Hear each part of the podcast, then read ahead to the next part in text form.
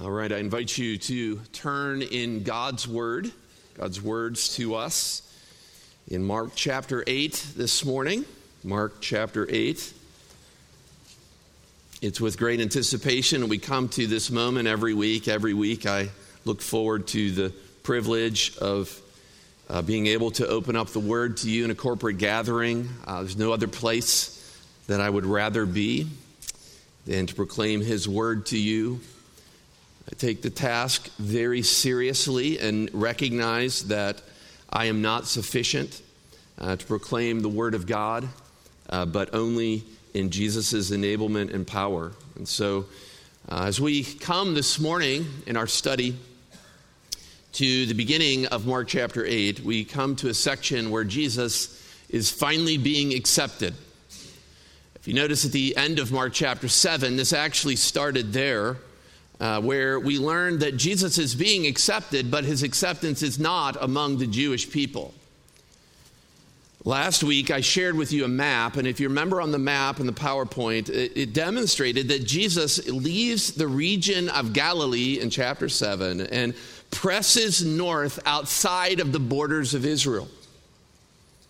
This leads him to the city of Tyre and Sidon, the other city, and when in Tyre, he comes across a woman who asks for Jesus to heal her daughter. And so, through a series of events, Jesus decides not to leave the city and go where this little daughter was, but to heal her daughter from a distance, to exorcise a demon.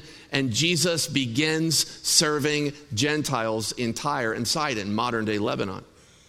So, he leaves there he goes into the region of the Decapolis, the 10 city region.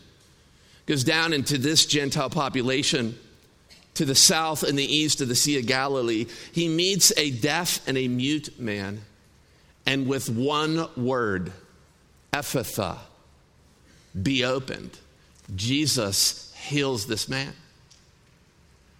And this man and his friends and the crowds in the Decapolis respond with fervent zeal to the Lord. I mean, the more he charged them to be quiet, the, the more they spoke about him.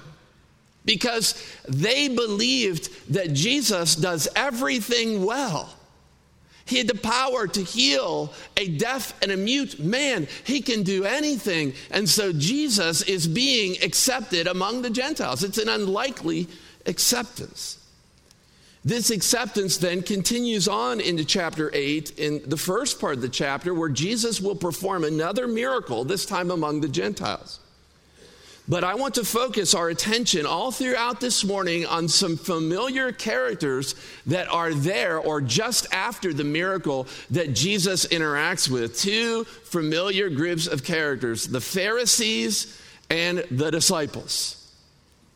Now, we have seen both of these characters before from time to time, but this morning, all throughout the sermon, we are going to keep our eyes on them. We're going to focus on them, and we're going to do that so that we might know how we relate as followers of Christ to the response of the Pharisees and the disciples uh, regarding Jesus and mission. And so, as we do that this morning, we start by first looking at Jesus and performing a miracle among the Gentiles where he goes on mission. Look in your Bible, verse 1. In those days, when again a great crowd had gathered and they had nothing to eat, he called his disciples to him and said to them, I have compassion on the crowd because they've been with me now three days and have nothing to eat. And if I send them away hungry to their homes, they will faint on the way. And some of them have come from far away. Here in this text, as we begin and go into this first miracle, the feeding of the 4,000, we see Jesus' tender compassion on these people. And we, we learn that he has compassion on, on them because, the, as verse 1 says, he finds himself again surrounded by a great crowd. As you look at that text, you come to that place. I think what Mark is intending is he's intending you to see this miracle story as a sequel to another story that he'd given us just two chapters before.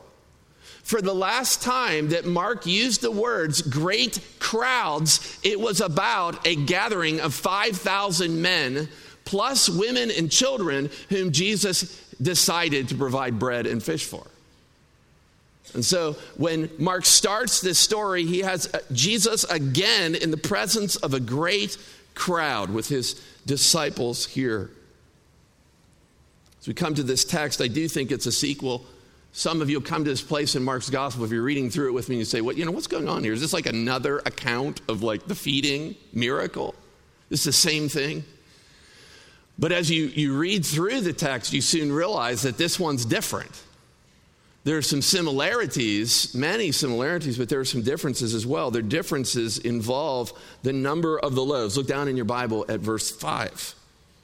And he asked them, How many loaves do you have? And they said, Seven. How many loaves did he use with the 5,000? You can answer out loud. Five. How many fish? Two.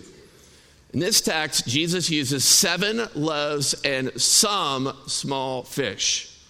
Don't know exactly how many, a few small fish. There's a difference in the, the amount of people who are fed. Look down in your Bible at verse 9. It says, And there were about 4,000. Okay, 4,000. In the first feeding, it was 5,000 men plus women and children. Here it's 4,000. There are differences. There's also a, an important difference in the location.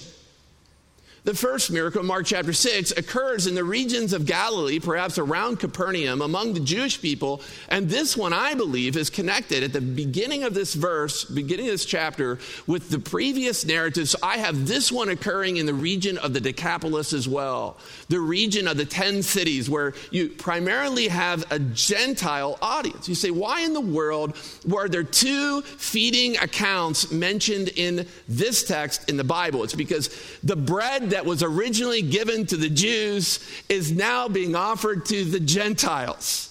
It's true physically with Jesus providing bread. I think it's also true metaphorically. Jesus is beginning to share his ministry with the Gentile people. As we come to this text, Mark 8, we see that Jesus is concerned because it's been three days. Some of them likely have gone the whole way through any rations of food that they may have brought with him, and Jesus is compassionate on them. Many of the commentators point out that this word compassion is a strong word. I agree with them that, that Jesus is moved deeply within his own being by the needs. And so he tells the disciples, I've got compassion, we need to do something. And let's look at their response. Look at verse 4. I mean, this is just fascinating. Verse 4. And his disciples answered them. Ready? He's like ready for this profound answer. Ready? First word, how? How can one feed these people with bread here in this desolate place? Remember, I was first reading this several weeks ago. Now in my office, I have a journaling Bible. ESV journaling Bible. It allows me to mark, you know, on the pages next to the Gospel Mark. And I'm reading this text and I get to this question How can someone provide bread for these people? I mean, I almost took the Bible and threw it across the room.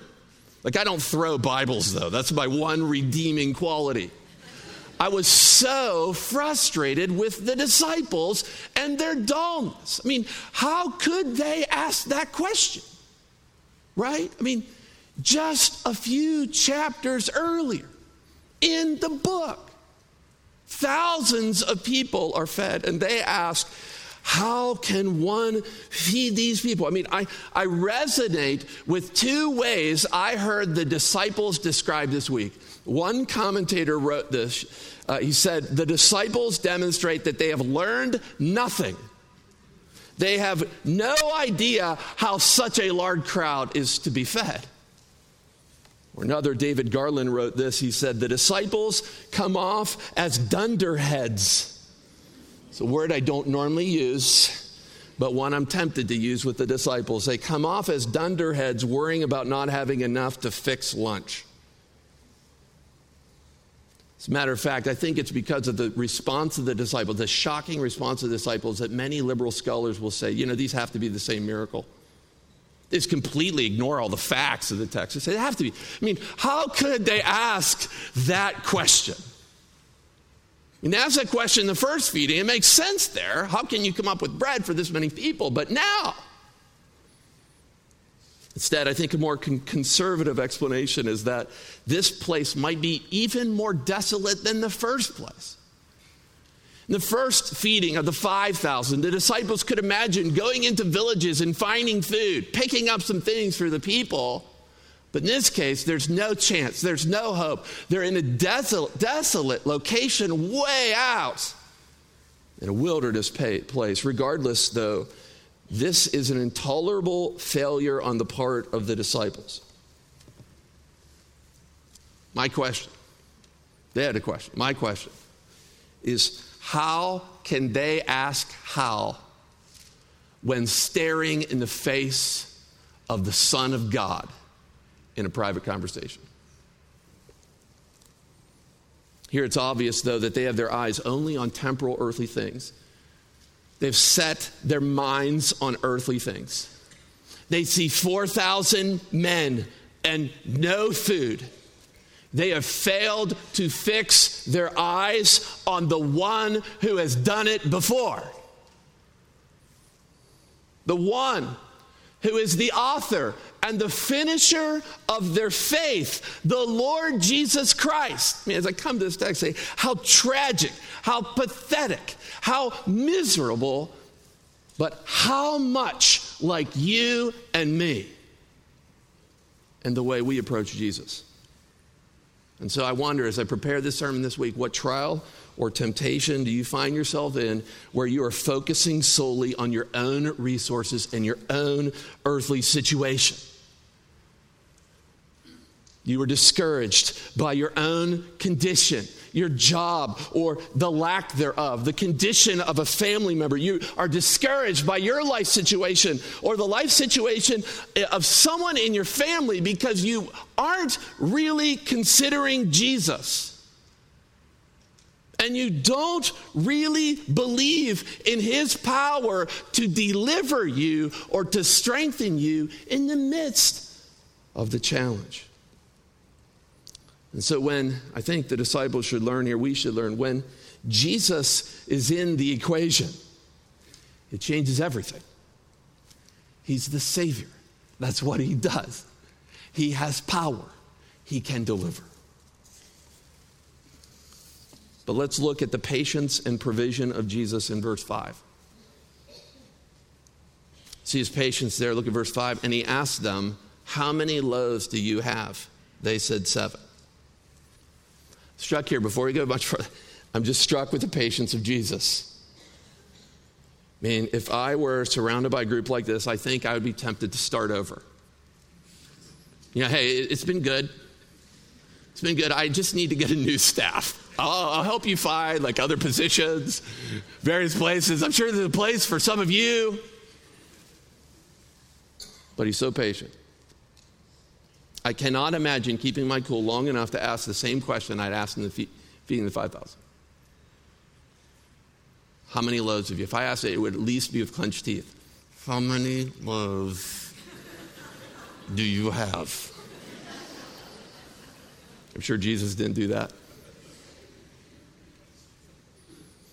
Here, these people, these disciples, have been walking with him for over a year, and they cannot imagine how they might get bread for people. When you think about where he is in his timeline, I mean, Jesus is going to be crucified in a year or two, and the entire mission will fall upon these 12. They've got a long way to go, a long way to grow, and they especially need to grow in their view of who Jesus is, their view of Jesus. But Jesus is patient, and his provision comes in verses 6 through 9. So I'll just read through it. I don't need to make many comments here says, And he directed the crowd to sit down on the ground, and he took the seven loaves, and having given thanks, he broke them and gave them to his disciples to set down before these people, and they set them before the crowd. And they had a few small fish, and having blessed them, he said that these also should be set before them. And they ate and were completely satisfied. And they took up the broken pieces left over, seven baskets full. And there were about 4,000 people, and he sent them away. There are differences in numbers here, but I don't think that there's really much significant to that. There's different number of baskets, and I recognize that. I just think it helps us to understand the differences in the miracles. Here at the end, we find out that there are 4,000 people that are fed. I actually, the word people is supplied by the ESV translators. I, I would prefer to draw a line through that and say 4,000 men. For the word that's used could be translated men or people, the ending of the word, for, you know, the 4,000 here. But when you go to Matthew's gospel, you find out it's 4,000 men plus women and children. And so we see Jesus is sharing the children's bread with the Gentiles. He's providing for the Gentiles, he cares for them as well. But the high point of his provision doesn't last very long here. It's a powerful miracle. For in verses uh, 10 through 21, Jesus converse, converses with two familiar groups of people. This, these conversations quickly bring him back to reality. And uh, so he starts in his first encounter with an exchange with the Pharisees in verse 10. So look in your Bible at verse 10. It says, And immediately he got into the boat with his disciples and went to the district of Dalmanutha. The Pharisees came and began to argue with him, seeking from him a sign from heaven to test him. And he sighed deeply in his spirit and said, Why does this generation seek a sign? Truly I say to you, no, no sign will be given to this generation. And he left them, got into the boat again, and went to the other side. So, here, a very quick narrative. It doesn't take, uh, what, three or four verses in the text, but uh, an important one, I think, for not only Jesus' interaction, but how he's going to in- interact with the disciples in a moment. So it starts with Jesus leaving the, the multitude. He goes across the boat to a district, or across the sea to a district uh, called Dalmanutha. Now, unfortunately, we don't know much about Dalmanutha. We don't know where it's located exactly, just we haven't uncovered it yet. And so, uh, probably somewhere around the Sea of Galilee. But once they arrive, the Pharisees, Jesus and the, and the disciples, the Pharisees come making demands on Jesus. They actually, the text says they require a sign from heaven. Require him to give a sign from heaven, which means it's a sign signifying from God of who you are, that you have the authority to do and to make the claims that you are. This is a very, very ironic, ironic request because he had just given them a sign like this across the other side of the sea when he fed 4,000 men from seven fish or seven loaves. But here, Mark reveals in the narrative that the Pharisees are not genuine in their motive. Mark knows the motive of the Pharisees, and he knows that they have decided to do this because they're going to test Jesus.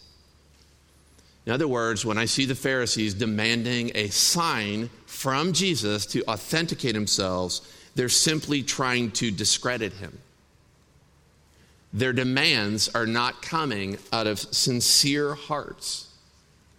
The way of looking at this is uh, their demands are, it's kind of like an authority, it's like an, a power grab or grab for authority where the Pharisees themselves can act as the final judge over Jesus to determine if what he says or does is accurate and true. And, um, you know, just side note on our world today, this is how I think many of us or many in our world treat Jesus too. We want to act as the final judge. We will only accept Jesus if we have enough proof or if the proof that he gives co- coheres with our own demands. I wonder how many times, even in our own lives as followers of Jesus Christ, where we act as the Lord of our own lives. And we will listen to the words of Jesus in, in how we live our lives when it is appropriate and it fits. Jesus knows, however, here with the Pharisees, that they would never approve of him. And so he leaves, refuses to give them a sign, and leaves. I think this is true because the Pharisees had hardened hearts to Jesus. For some reason, as I was reading through this text, it kind of gave me a picture of maybe of the current political scene, you know, that we're kind of experiencing as an application or an illustration of this concept. I mean, there are two predominant political parties in our country and our world, and you can take the same facts and they will interpret in different ways. I mean, every time. Every time. Aren't you glad, though, that we know where truth can be found? in this book, in the Lord, Jesus Christ, even if the Pharisees are going to reject him. So Jesus responds to them by sighing. a deep sigh, probably dismay or sorrow, and then he asks why this generation keeps asking for signs. Now, when Jesus uses those words, this generation, they're very specific words that are used throughout the Bible to describe normally wicked generations. We don't have the time to turn to all these Old Testament texts, but I'll just tell you in the Greek Old Testament, the Septuagint, these two words, this generation, were often used to describe sinful people on this planet. So, for instance, they're used in Genesis 7 1 to describe the sinful generation of people who refused to listen to Noah and his warning about a worldwide flood. The scriptures call that generation this generation. Used as well in the book of Deuteronomy, actually, all throughout Deuteronomy, also in, uh, I think it's Joshua, to describe the first generation of the Israelite people who left Egypt but lacked the faith in God to get into the promised land and grumbled continually and consistently. They were called this generation. So Jesus puts these Pharisees and their contemporaries among the people right alongside the wicked generations of Israelite people who rejected God, rejected Jesus. And to these type of people, Jesus will offer no evidence. Instead, he leaves, he gets into a boat with his disciples to cross over to the other side of the sea. And so that will be the scene for our very last story that we'll look at today. Jesus in a boat with his disciples. Now, before we read it, I'll just say that should probably be a flag to know that this next story might not go very well. Okay, because the disciples don't do very well in boats in Mark's gospel. Okay, so with that word of warning, look at 814.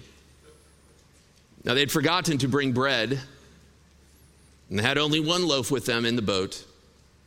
And he cautioned them, saying, Watch out, beware of the leaven of the Pharisees and the leaven of Herod. And they began discussing with one another the fact that they had no bread. And Jesus, aware of this, said to them, Why are you discussing the fact that you have no bread? Do you not yet perceive or understand? Are your hearts hardened?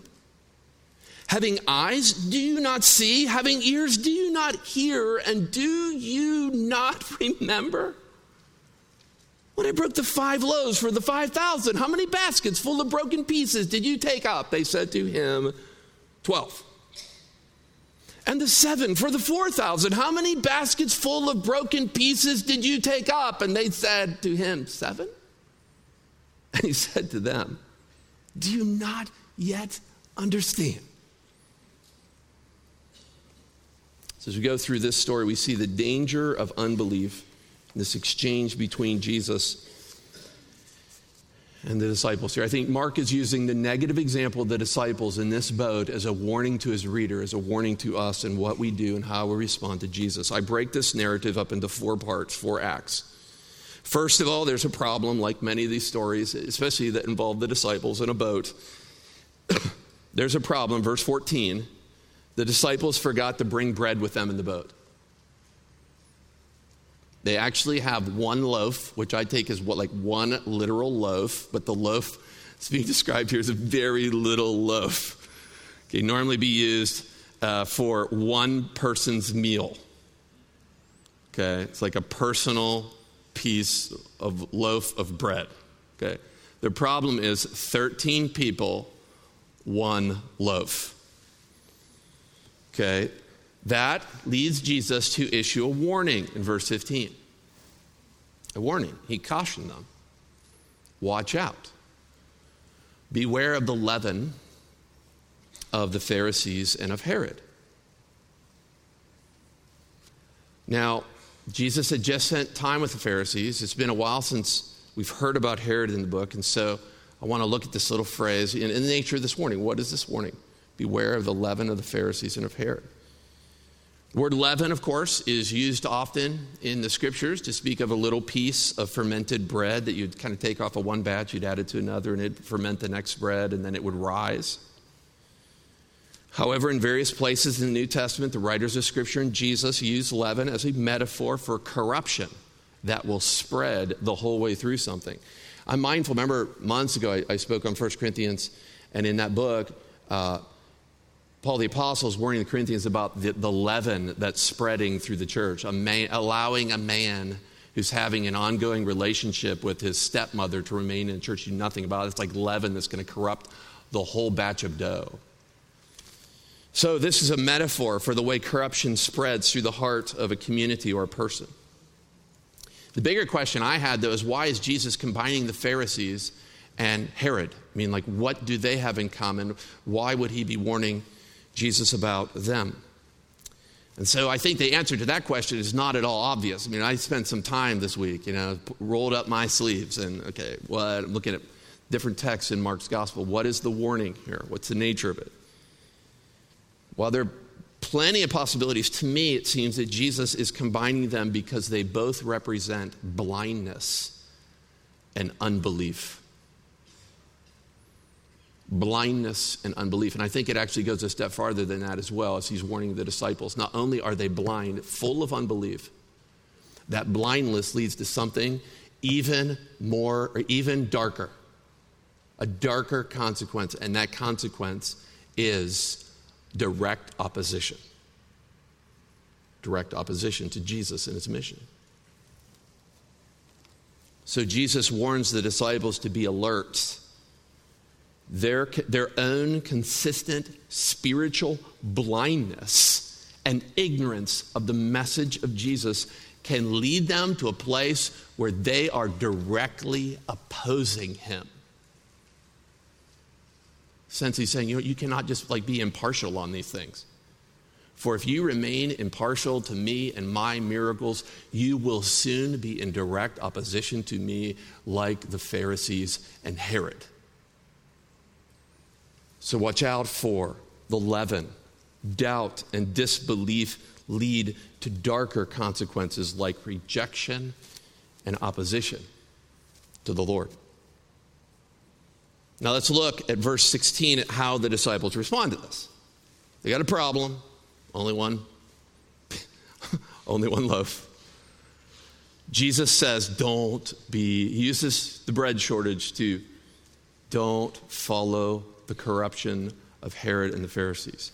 Verse 16. And they began discussing with one another the fact that they had no bread. To me, their ignorance can be seen no clearer than this, this verse. The disciples completely misunderstand what Jesus is saying or they disregard it. The mention of leaven only makes them hungry. The disciples only hear reference to bread. See, yeah, speaking of leaven, we don't have any bread. I just remembered that. And I'm hungry.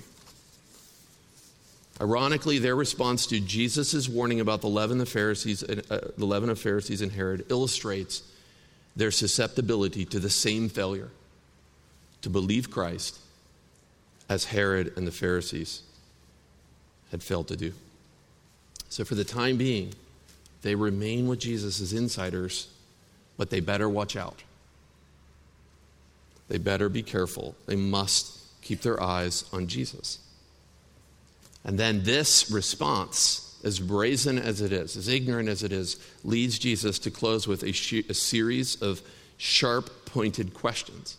I count up nine questions that Jesus asked them from verses 16 or 17 through 21. The first question is just like the obvious question that we would all ask why are you discussing that you have no bread? I'm talking about something different here. And then he leads them through these piercing questions. Do you not yet perceive? Middle verse 17, look in your Bible. Do you not yet perceive or understand? Are your hearts hardened? Having eyes, do you not see? Having ears, do you not hear? And do you not remember? When I broke the five loaves for the 5,000, how many baskets full of broken pieces did, did you take up? They said to him, 12. And the seven for the 4,000, how many baskets? They said, seven. And I would translate this next part, and he kept asking them, Do you not yet understand? In order to finish out his discussion with the disciples here, Jesus asked them nine questions.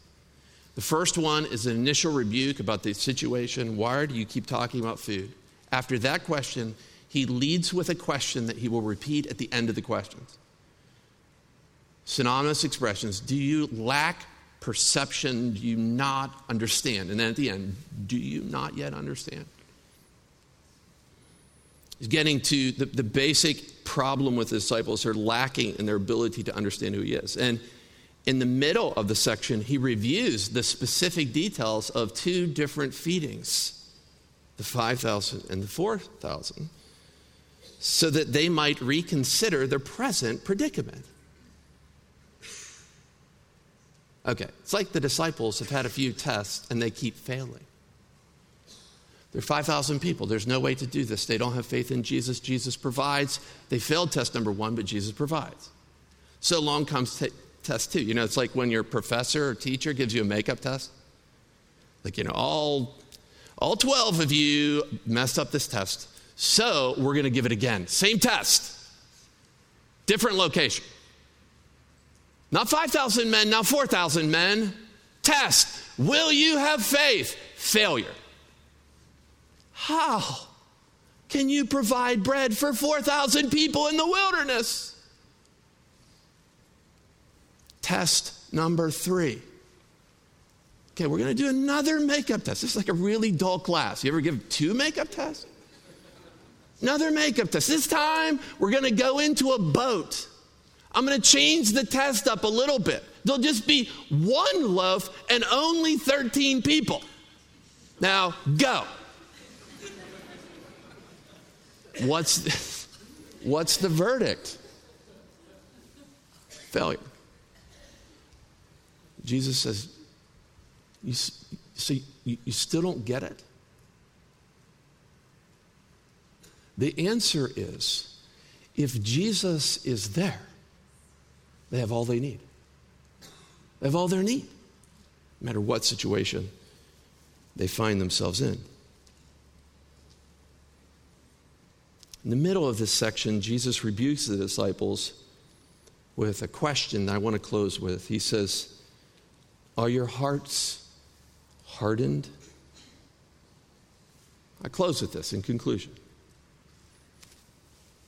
You have, mer- you have heard much of Christ in this sermon and throughout the last several months. Have you been hardened to it? And to be honest with you, I can't tell how you're receiving the sermon, this series. For man looks on the outward things, but the Lord looks on the heart. There's one who knows how you receive and hear these words about Jesus. It's God. So in your heart, do you say week after week, I mean, that guy just keeps getting up there and he's saying stuff. It's going on and on. But you fail to consider the sovereign authority of Christ over your life throughout the week. We hear these great things about Jesus and we yawn. Some of us yawn and we snore our way through.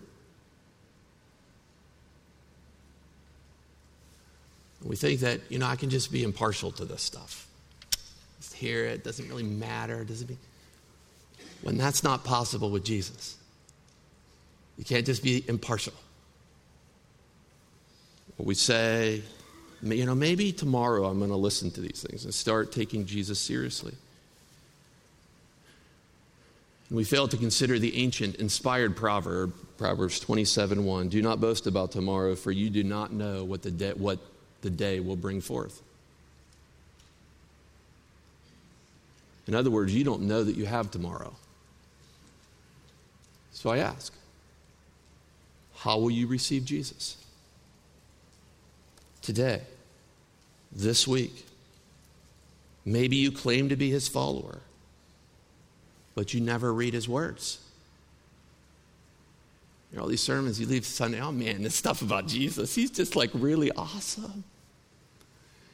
You know, you're talking to other people as you leave, but then as throughout the week, you're not reading his words to you. I say, man, Jesus is life transforming, but then you don't pray to him. throughout the week. I mean, isn't there reason to question your commitment to his authority as Lord of your life if you never talk with him?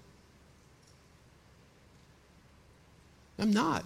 Is naive to think that hundreds of people listening to the sermon would have it all together. You read the words of Jesus? Are you hearing the words? Do you share Jesus' words with others? Yeah, I'm a follower of Jesus Christ. I love him. He's authoritative. He can do all these miracles. But the only place we really talk about him is in here. Maybe out in the Welcome Center or our ABS class. But when we leave here, we shut down. Do you share the words of Jesus? I think another way of asking that question is Do you have a hardened heart? Are you sensitive to the Lord?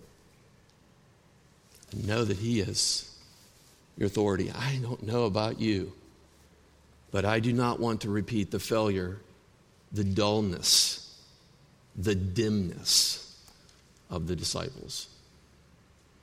It's my prayer that God will give us grace to repent if necessary and to follow Jesus, the one who can always provide, the one who can always save, the one who does everything well.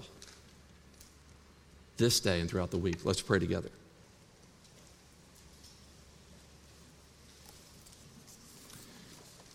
Father, perhaps this sermon has been so intrusive this morning because in my own heart I've been rebuked by seeing myself in the disciples. So, in the midst of a difficulty, a challenge, life situation, I ask, how can there be deliverance from this? And I fail to recognize the one who can provide. Lord, may you take our minds and our focus and turn them off of earthly things and turn them onto Christ this, this morning. I pray for my brothers and sisters. Perhaps there's someone in the congregation, someone here today who's been as challenged and convicted as myself. I pray for your grace and mercy to help us love Jesus, love his words, love to share his words on mission. Give us grace and strength, we pray, for your own glory. In Jesus' name,